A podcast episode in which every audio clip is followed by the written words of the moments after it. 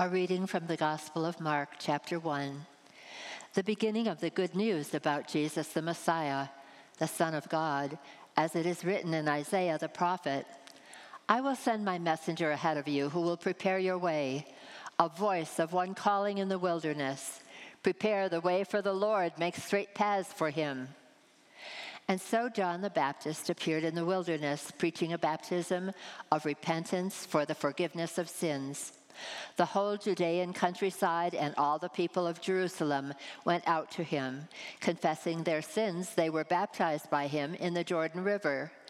John wore clothing made of camel's hair with a leather belt around his waist, and he ate locusts and wild honey. And this was his message. After me comes the one more powerful than I, the straps of whose sandals I am not worthy to stoop down and untie. I baptize you with water, but he will baptize you with the Holy Spirit. At that time, Jesus came from Nazareth in Galilee and was baptized by John in the Jordan. Just as Jesus was coming up out of the water, he saw heaven being torn open and the Spirit descending on him like a dove. And a voice came from heaven You are my Son, whom I love. With you I am well pleased. At once the Spirit sent him out into the wilderness, and he was in the wilderness forty days being tempted by Satan, he was with the wild animals, and angels attended him. After John was put in prison, Jesus went into Galilee proclaiming the good news of God. The time has come, he said. The kingdom of God has come near. Repent and believe the good news. The word of the Lord. You know, some people would argue that uh, the central theme of Scripture is all about uh, the kingdom of God. In fact, John Bright uh, wrote a book called The Kingdom of God, and it he says this Had we to give that book, the Bible, a title, we might with justice call it the book of the coming kingdom of God. That is indeed its central theme everywhere. Old Testament and New Testament thus stand together as the two acts of a single drama. Now, there is absolutely no question that the kingdom of God is really the central theme of the teaching of Jesus. Um, Michael Grant, a historian, writes this. He says, Every thought and saying of Jesus was directed and subordinated to one single thing the, the kingdom of God. This one phrase sums up his whole ministry and his whole life. I mean, if we could travel in a time machine and we went back in time and we just happened to, to stumble on to Jesus as he was teaching, uh, I guarantee you the thing he would be teaching about is the kingdom of God because it's what he always taught about. Uh, the kingdom of God is mentioned 120 times in the gospel, 90 times it comes and is mentioned on the lips of Jesus. I mean, it was his drumbeat, it was his framework, it was the thing which his ministry centered on. Jesus was all about the kingdom of God. In fact, in Luke chapter 4, verse 43, it says this, but he said, I must proclaim the good news of the kingdom of God to other towns also. And notice what he adds at the end there, because this is why I was sent kingdom of God to Jesus wasn't a secondary issue, it was the primary issue. It was the focus of his mission. You know, when you build a house, you, you kind of build a framework of two by fours, and that framework kind of determines the, the dimension of the house and the size of the house, and everything is hung on that framework. Well, well, the framework for Jesus was this notion of the kingdom. Now, if all that is true, you would think then that uh, the framework for us would be the kingdom. That it would be the framework for our preaching, for our teaching, uh, uh, for, for how we thought about our own Christian life. You would think that we actually would put on kingdom glasses and see all of life through this, this lens of the kingdom. I mean, if that's how Jesus viewed it, isn't that how we should view it? And, and if that's true, then it raises this, this troubling question why is the kingdom missing? I, I mean, I was thinking back this week about my own experience with this teaching of the kingdom of God. And I realized that I was a Christian for over 10 years before I ever heard a message about the kingdom. And then when I did hear a message, it wasn't in church, it was on the radio. David Mains was doing a series on the kingdom of God. Quite honestly, I, I didn't run into the kingdom of God uh, in any form, let alone a message in church, until I was in seminary. And then when I took a, a, a class on New Testament uh, survey, we spent two days talking about the kingdom. And then for the next four years, I didn't hear anything about the kingdom at all.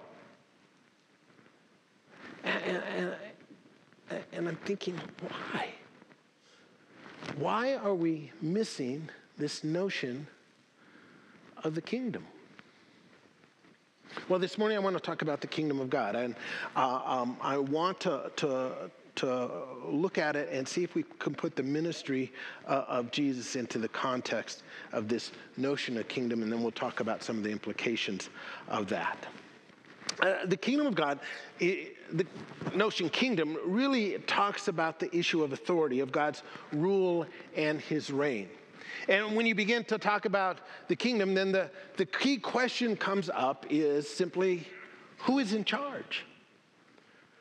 Who's in charge? Because it's all about authority. And the scriptures answer that question. They give us a clear understanding of Psalm 93. The Lord reigns. He's the one in charge. He is robed in majesty. The Lord is robed in majesty, armed with strength. Indeed, the world is established firm and secure. You, your throne was established long ago. You are from all eternity. I mean, God is the one who's in charge. But if that's true, why is everything a mess? I, mean, why is it so messed up? I mean, you go up to Rocky Mountain National Park and, and, you just are amazed by the beauty. You look at the peaks and they're snow covered, and you look at the streams and the animals, and, and it's just gorgeous. And you think, man, this is a manifestation of God's glory. He's the one who reigns. And then you get home and you hear about the fires in California and the mudslides and the storms, and you, wait a second, what's going on here? Or it's Christmas time, and you get to watch your, your grandchild, who's two and a half years old, open her presents, and she's just beaming and smiling, and man, there is nothing better. And you think, this is, this is incredible. And then on the news, you hear about the genocide in Myanmar. And you realize that day there were little kids around the world who died because they didn't have enough to eat or didn't have medical care or were caught up in violence. And you think, wait, wait a second. How can it be so beautiful and so broken? Mean, we experience that in our own lives the beauty and the brokenness. What is going on here? I think we find part of the answer to that in the, the story of the kingdom, the story of the scriptures. So uh, I want to review that and then put Jesus in that context. So let's go back to the beginning. Genesis chapter 1. Uh, the beginning of the story. Then God said, Let us make mankind in our image, in our likeness, so that they may rule over the fish in the sea and the birds in the sky, and over the livestock and all the wild animals, and over all the creatures that move along the ground. God is creating, and the pinnacle of his creation is humankind. And he says two fascinating things about humanity. He says, one, that mankind is created in his image our image, the Trinity's image. That means we have certain characteristics that God has. We have the freedom to choose. We, we can love. We can be in relationship. We, we think. We, we have a, well, a, a will. We have self awareness. We have a moral consciousness. Uh, we, we, in a lot of ways, are like Him.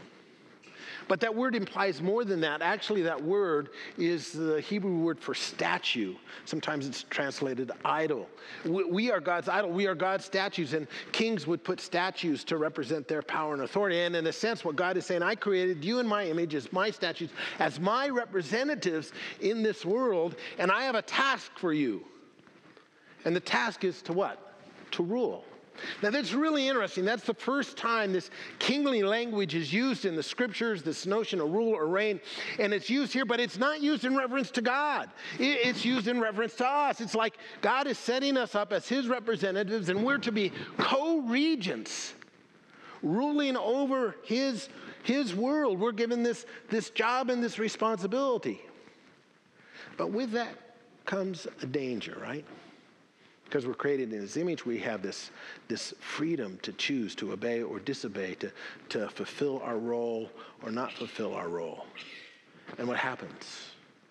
When we mess it up, we get to Genesis chapter 3, and this strange character, the serpent, appears, right? Don't know much about him, but, but he, he tells them, uh, you know, you, you guys, you should really be the ones who determine what's good and what's evil. You, you don't need to be a co regent, you can reign on your own. And what do we decide to do? Oh, we disobey, we eat the fruit, we rebel. And at that moment, in the beauty of God's kingdom, there enters a brokenness there enters a rebellion. And suddenly there's two kingdoms, right? There's God's kingdom, and then there's the, the kingdom of the rebellion that, that we are part of. And now these two kingdoms are in conflict. And, and now you get all the beauty of God's kingdom, but you get all the brokenness that the fall brings with us. And the question becomes what is God going to do?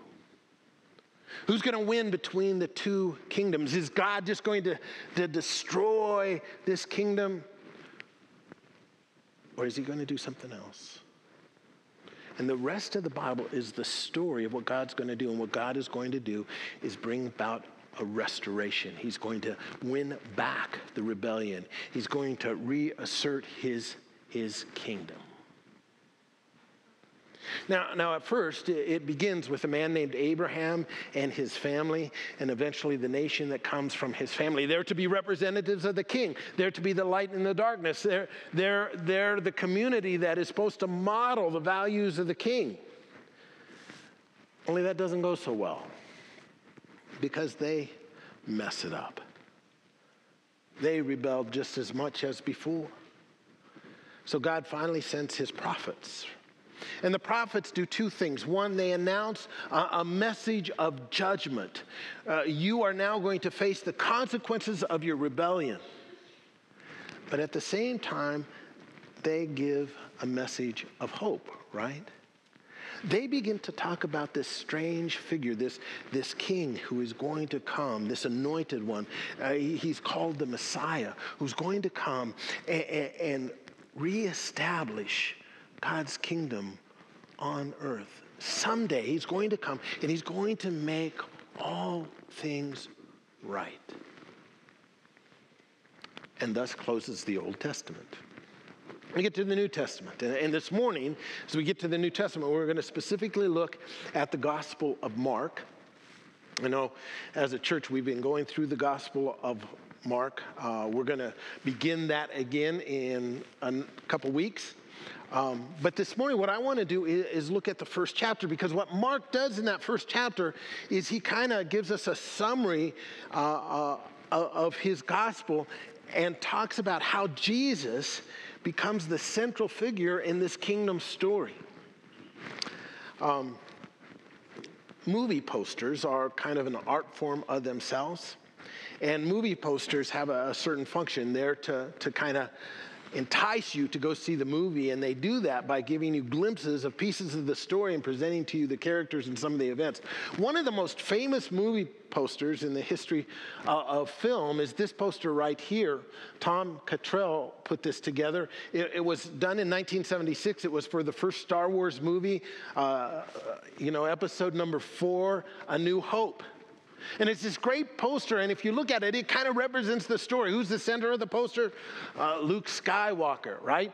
And, and, then you have all the characters Han Solo and, and Leia and uh, uh, Governor Tarkin, who's the architect of the Death Star, Obi Wan, and then even, even Chewbacca and the droids, CPO and R2D2.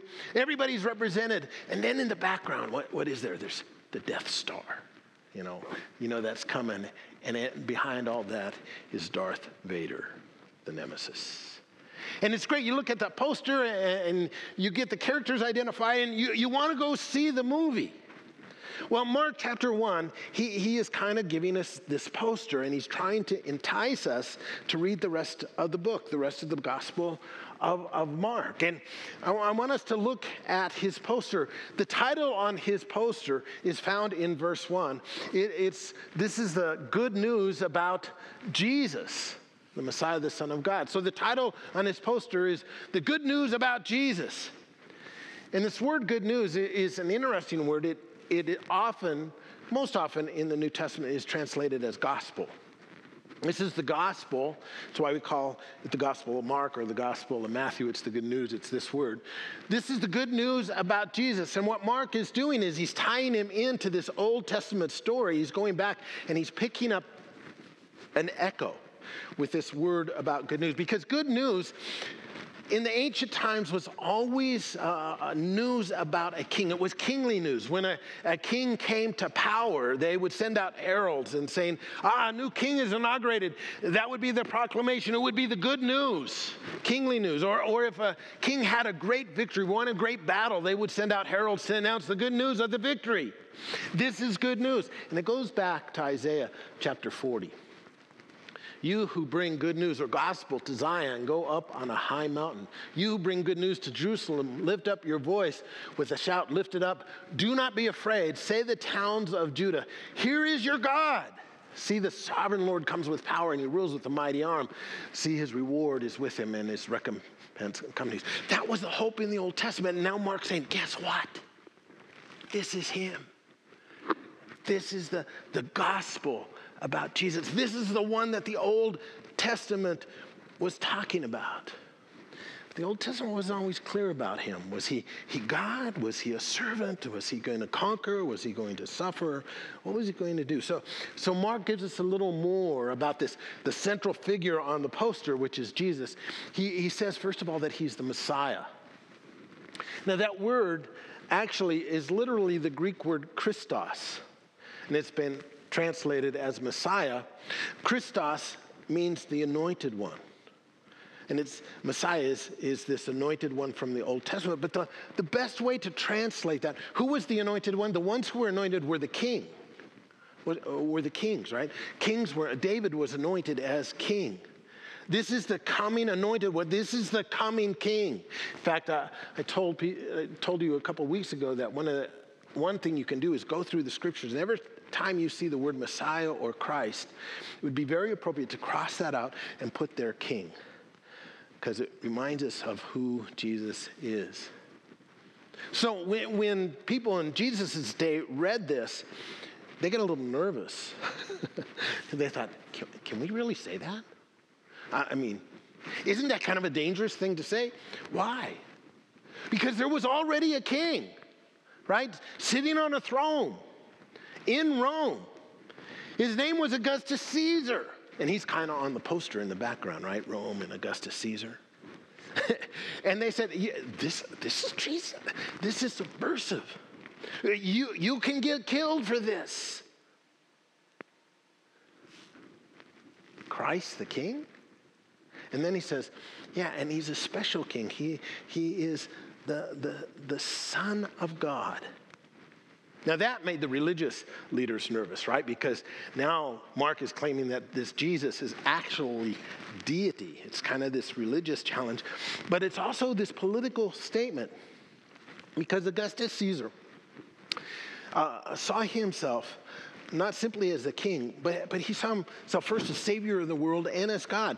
Uh, there's a calendar that has an inscription on it that is talking about Augustus Caesar's birthday, and it says, Providence has given us Augustus Caesar because he is the savior of the world. And he often referred to himself as the Son of God. In fact, on his coinage, he'd put an image of himself uh, on the front, and then on the back, it would be Divi Filia, Divi Filia, which means deity, son, son of God. Uh, um, and you know what Mark is saying? Look, folks, Caesar's an impostor. he's not the true king. He's not the true savior of the world. He's not, he's not God.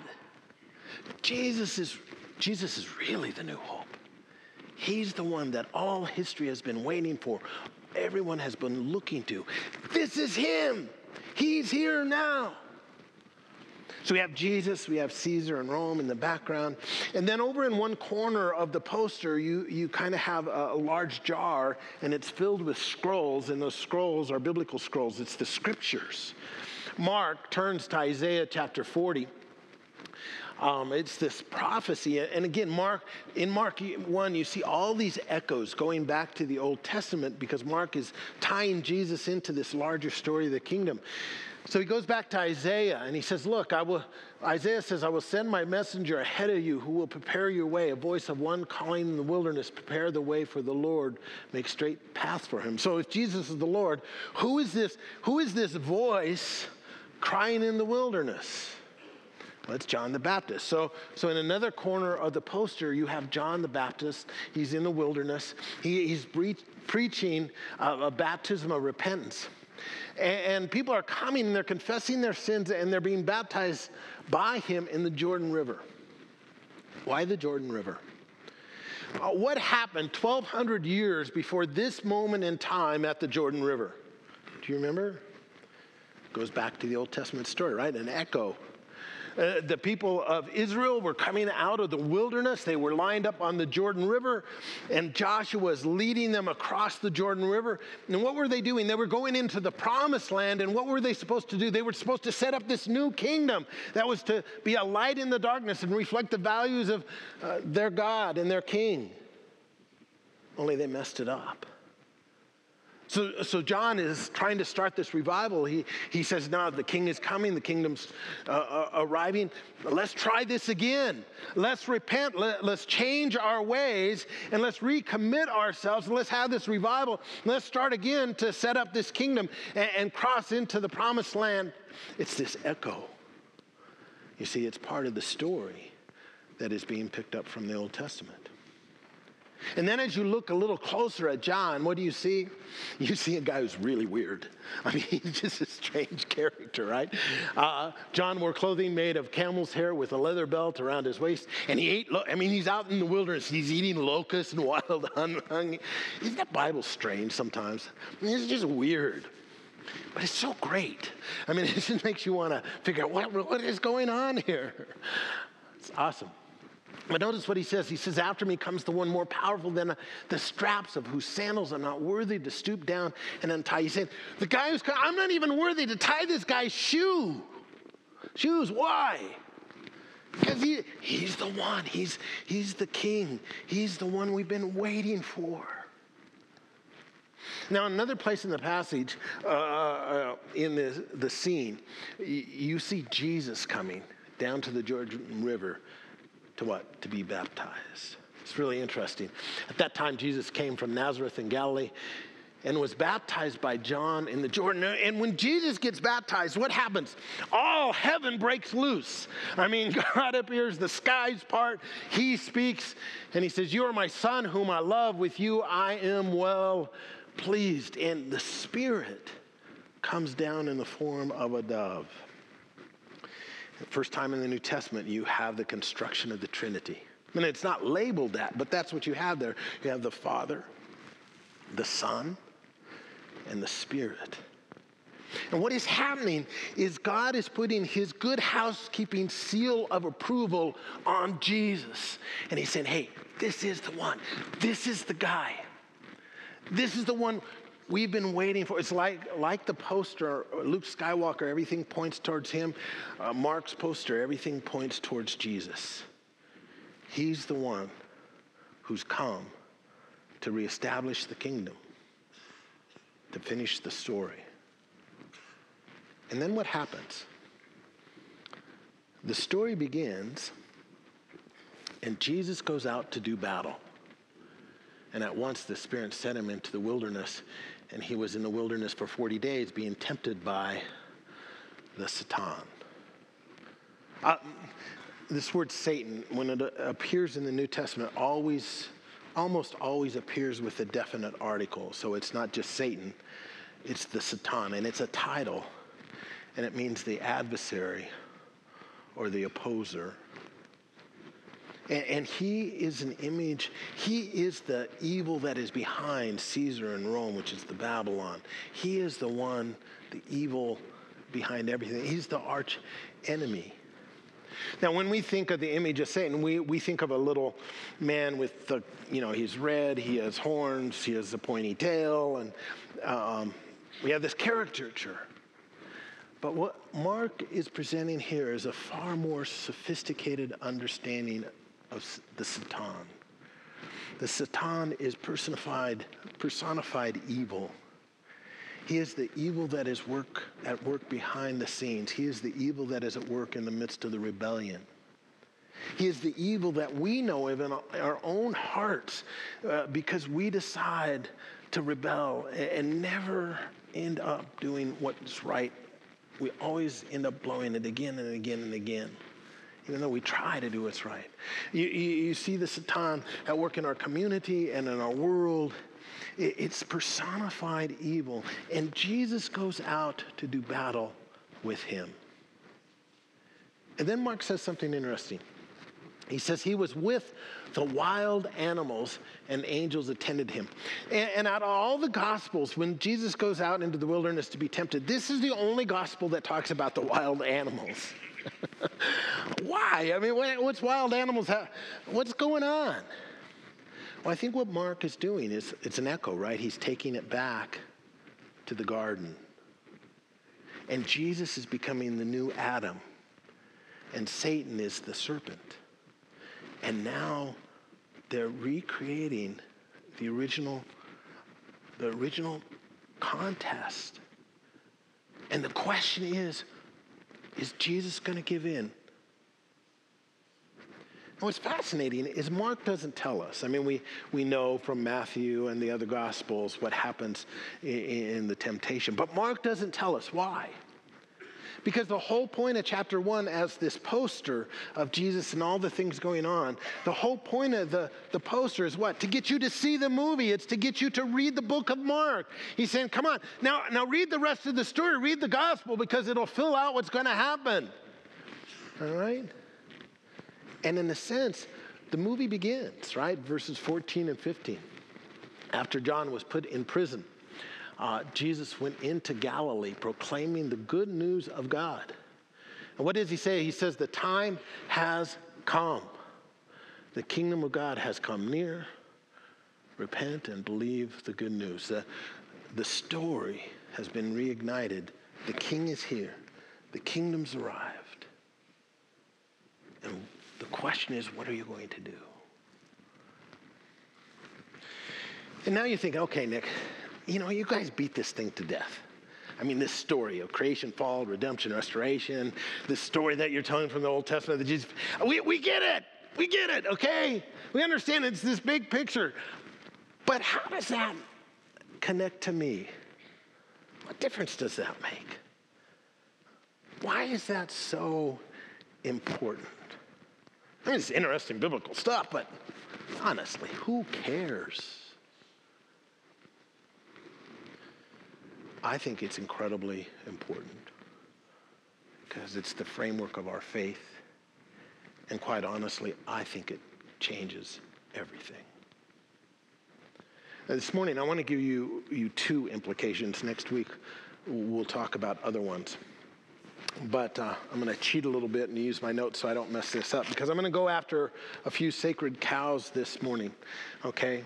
But I think there's two answers or implications to the so what question we'll talk about this morning. The first is this this understanding of the story of the kingdom and how Jesus fits into it as king fundamentally changes our understanding of the gospel. I think that we have shrunken the gospel, that it's become simply a sliver of it, what it was intended to be. It, it has been tainted by our individualism and it has been compromised by our selfishness. I think the American culture has gotten the best of the gospel and, and twisted it and shrunken it. So, in many ways, it's off track. Now, now, let me share the gospel with you. This is the gospel that we present. This is the gospel I heard when I became a believer, a follower of Jesus. And there's some truth in this gospel.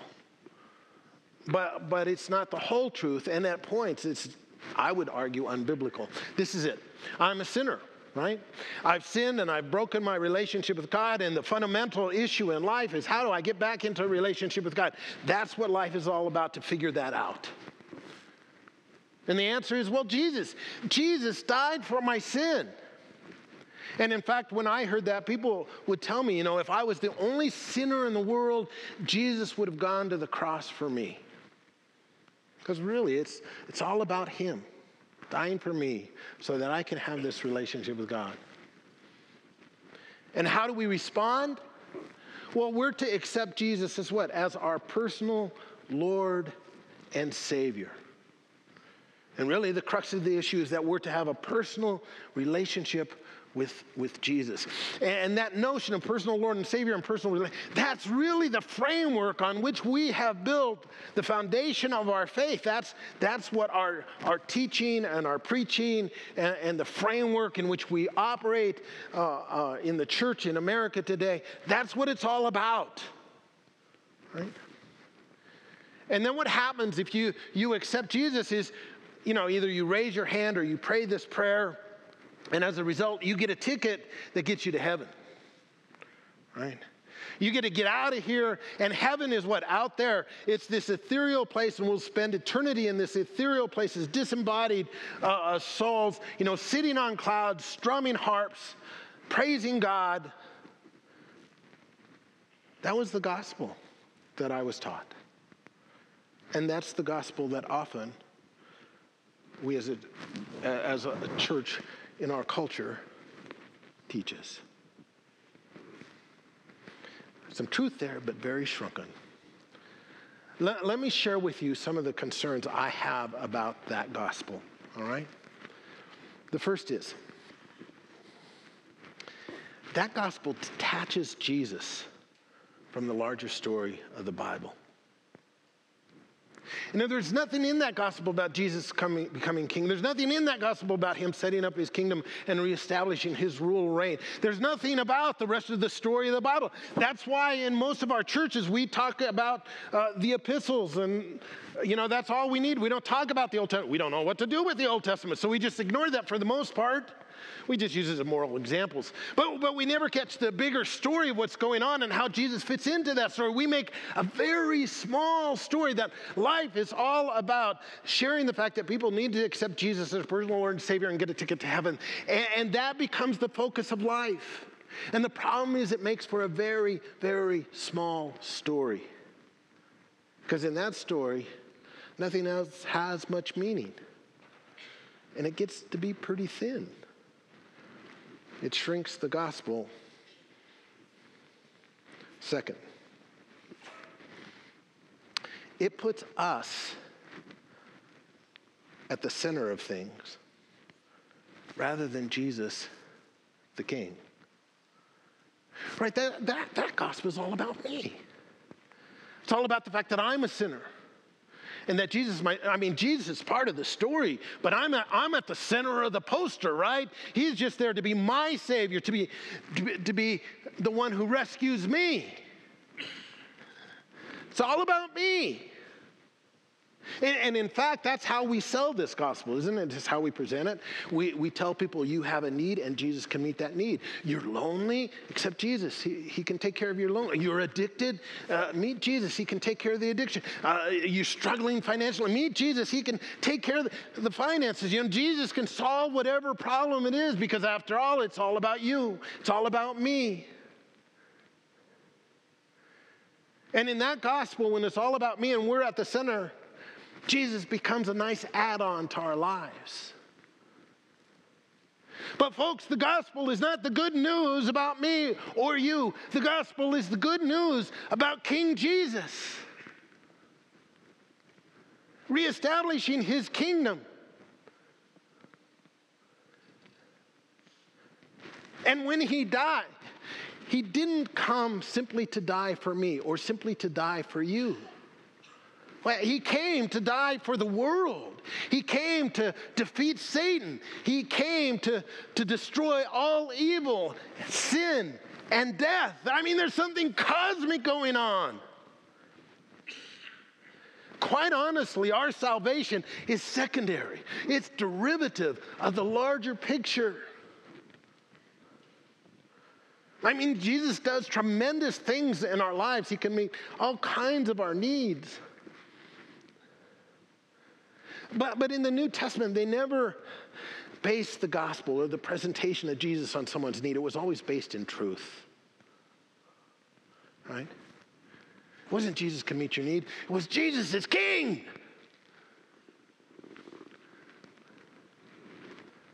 Fall down before him.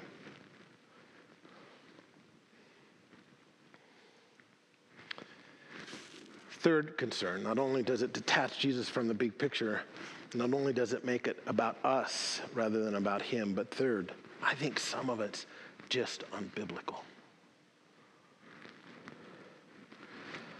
Um, this notion that we're to accept Jesus as our personal Lord and Savior and that we're to have a personal relationship with God is really the heart of the framework in which we structure our faith about. But I want you to understand that neither of those phrases are biblical terms.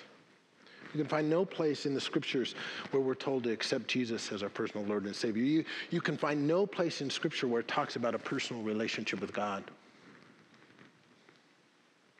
I mean, those phrases didn't even come about until the 1800s with Moody and the revivalist movement. The early church didn't say, you know, you got to accept Jesus. It's like Jesus is coming hat in hand. Will you, will you take me in? Will you take me in? No, no, no. They presented Jesus as the coming king who is going to rule the universe. And the question is, not will you let him in? The question is, will you bow your knee and give him your allegiance?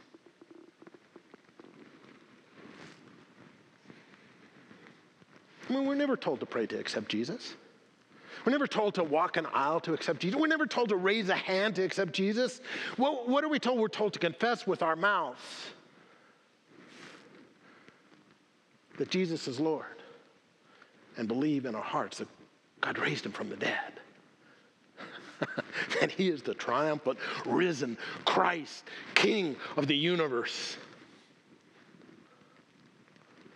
You say, well, wait a second. Are you saying that it's wrong, that it's unbiblical to have a personal relationship with Jesus? Well, I would say yes and no. It all depends what you mean by personal.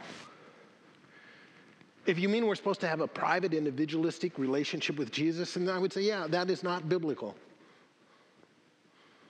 Your faith is never private, it's never just you and God or you and Jesus. It's never individualistic. I mean, you have to make an individual decision of allegiance, but it's never, you don't live out your Christian faith alone. We're called to live out our Christian faith in community with other people who follow the King. It's never just Jesus and me. Now, if by personal we mean that you can have an intimate communion with God, and yes, that, that's biblical. But, but it's not this intimate relationship with Jesus, my little buddy. It's this relationship with Jesus who, he's the king of the freaking universe.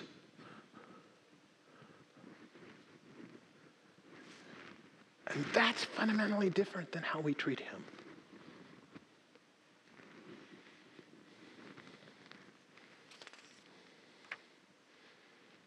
Fourth,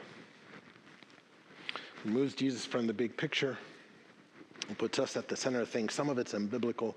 And fourth, it sells Jesus as an escape plan to get to heaven. Right? That's what it's all about. You know, you get your ticket, you pray your prayer, you, you, you get out of here. Why? Because the the earth is going to be destroyed. It's all going to burn. That's not true. There's a judgment that comes on the earth, but the the earth is not destroyed. The king, we don't, and you know what, folks? We don't go away to heaven. Our eternal existence is not as ethereal spirits out there sitting on clouds, strumming on harps. Now, what happens to us? We are resurrected. We have physical bodies. We exist on what? On a restored earth. Yes, there's a judgment, but the restoration comes, and heaven, into Revelation, heaven comes to earth. And we live as resurrected people.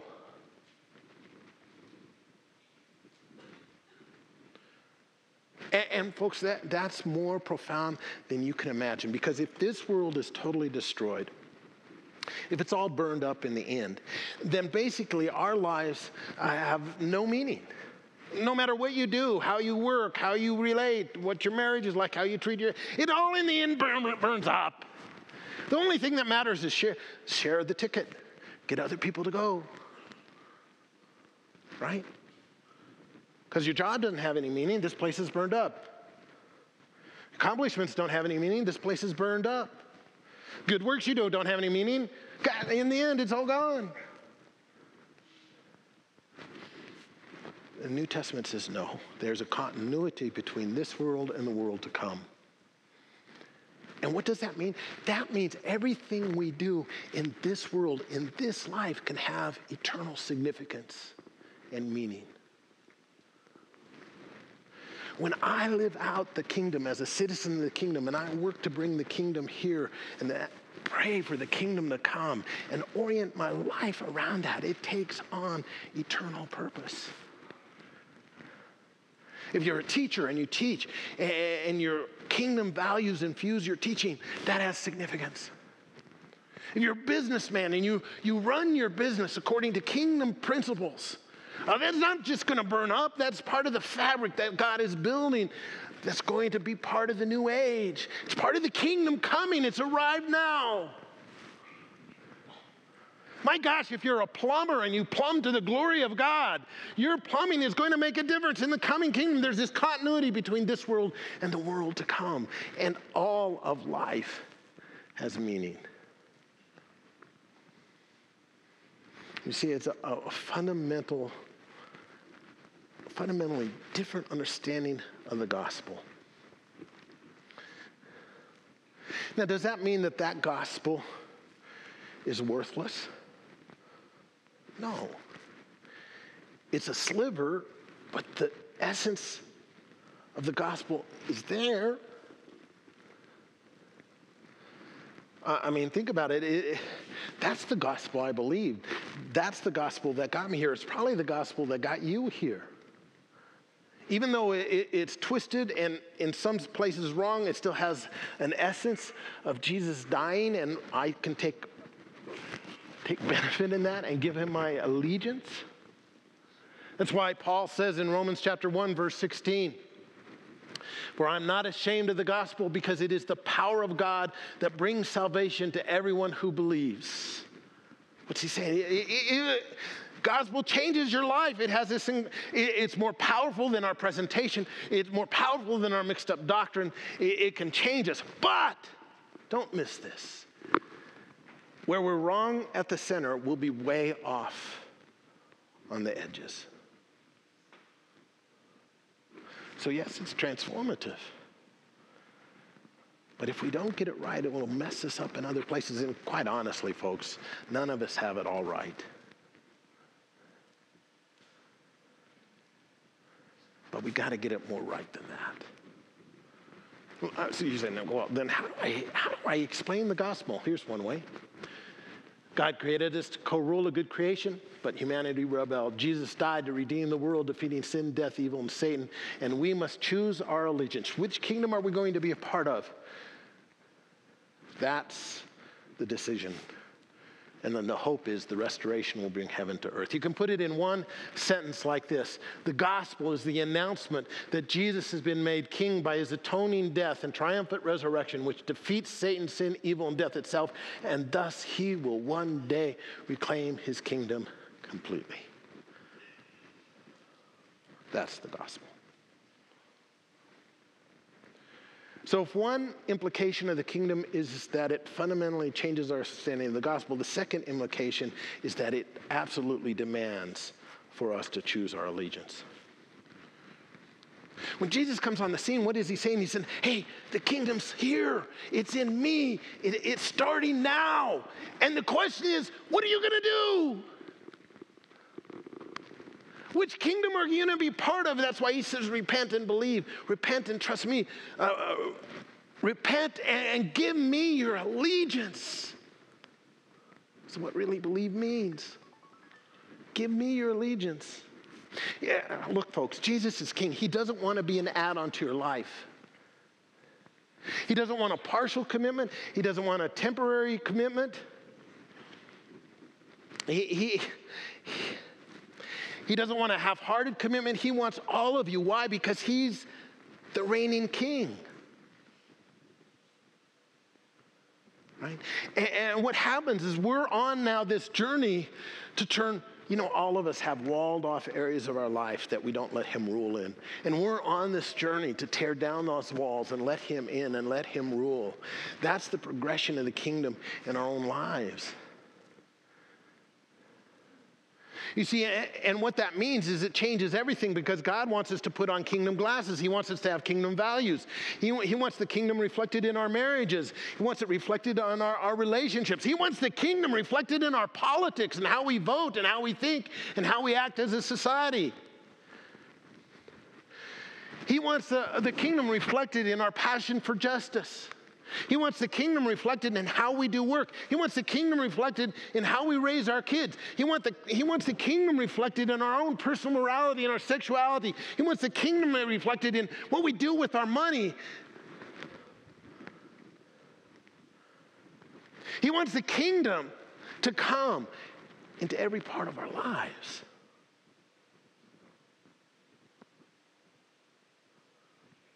It's not an add on.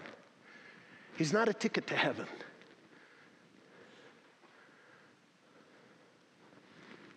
Being a Christian is not just praying a prayer and walking an aisle. Being a follower of Jesus is saying, I give you my allegiance. You are my Lord. You are my King. That's the kingdom. And next week, we'll talk about more implications. Um, but I, I want you to get it that for Jesus, the kingdom was everything. And for us, the kingdom needs to be everything. Amen.